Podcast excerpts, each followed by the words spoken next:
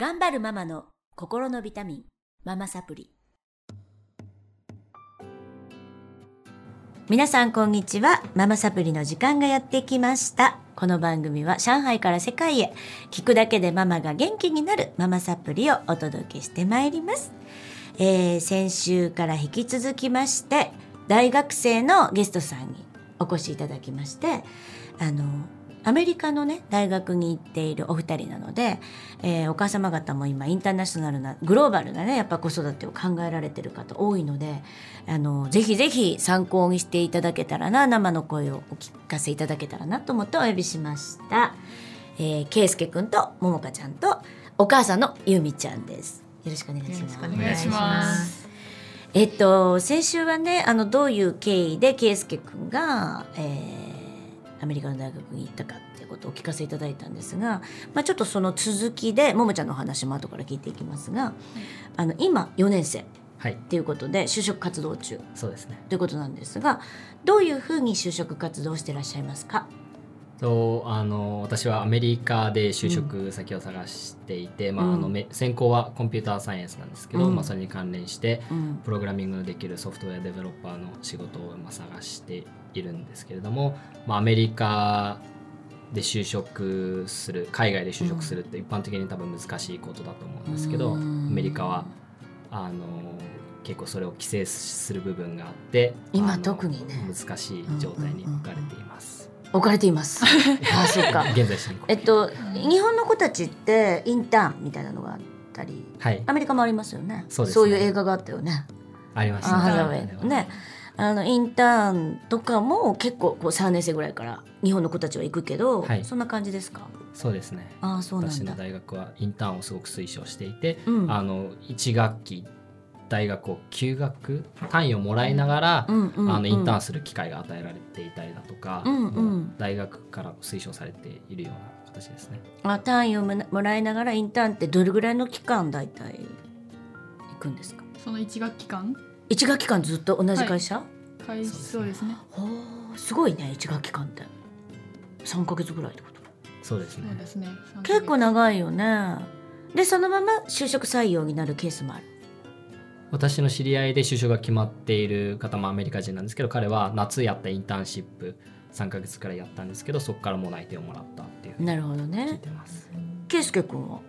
で私はあの、まあ、コミュニティカレッジから編入したってことがあってスタートがかか。なり遅れていてうん。で卒業も単位以降がうまく行われなかったので、うん。卒業もギリギリでできるかできないかっていう段階だったので、まあ、しインターンとかを考え始めたのがかなり遅くて、うん。で、まあ、結構ジレンマだとは思うんですけど経験がないとインターンをさせてもらえないし就職もうん。できないのででも学生は経験がない。ないよね。特にあのプロググラマーなんていうのはその傾向が強いんですけど、はい。経験がないので、うん。私はインターンを夏休みに去年の夏に探そうと思った時にはどこにも結構断られてで最終的に大学内でインターンシップを3ヶ月やりました。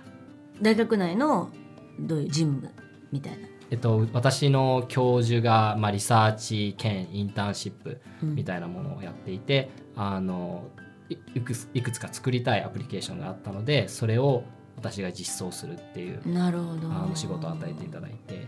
じゃあそれで一個実績ができるってことですか？ですね。また、えっと次のインターンにアプライするっていう感じ。そうなんですけれども、うん。まあ普通多分そのインターンをやるのが2年生の夏ぐらいにやっていればその次の3年の夏には企業でインターンシップができたりなんてことあると思うんですけど私はやっぱ編入があったりだとかでそのスタートが遅れて3年のあそうです。3年と4年の間の夏にそれをやったのでもう企業でインターンする時間は今私には与えられ与えられてなくて。なくて。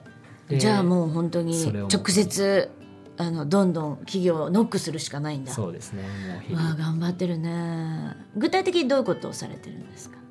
あのまあプログラミングなんですけど、まあ、うんアプリを作ってます。作ってます、はい。で具体的に LinkedIn ああとかでそうあうん。うん就職活動の面で言うとそうですね LinkedIn だとか、はい、まあ、アメリカだと LinkedIn もしくは Indeed。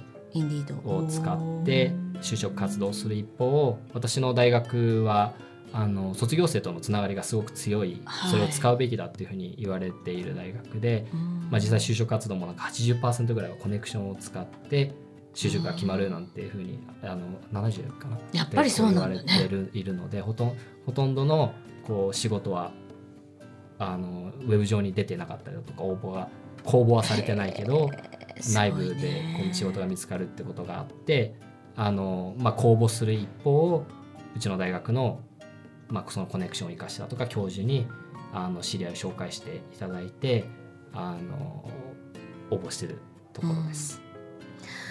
偉いね。やっぱりそういうね大変やっぱりマイノリティですからね。アメリカで就職するとなると。でさっきもね中国の方ほとんど帰ってきてるっておっしゃってたけどやっぱりみんなそうなんですかね。韓国人とか中国人とかマイノリティの方々って。うんビザの問題が難しいって今。そうですね。ね。そうですね。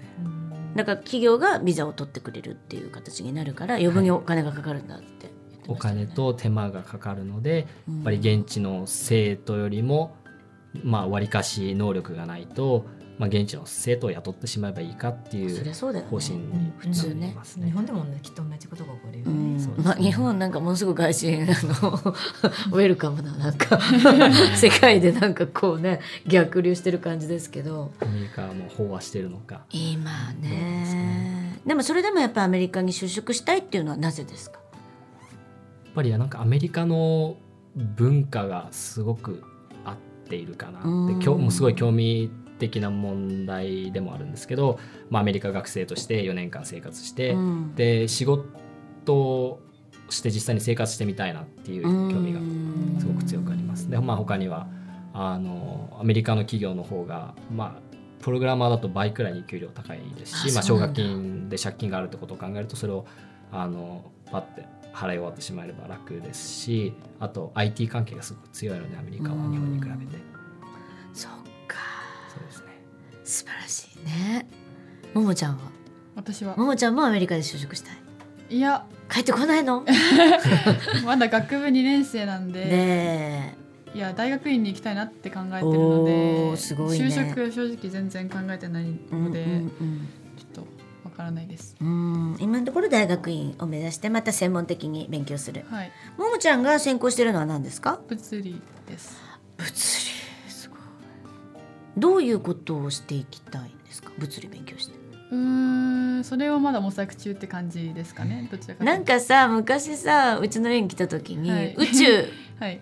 とかね、はい。興味ありますとかってはい。言ってたのね。はい。で私有名になるからって言ってた もうあの名前出るからそのうちって言ってたんだよ。はい。ね？そういう時期もありました。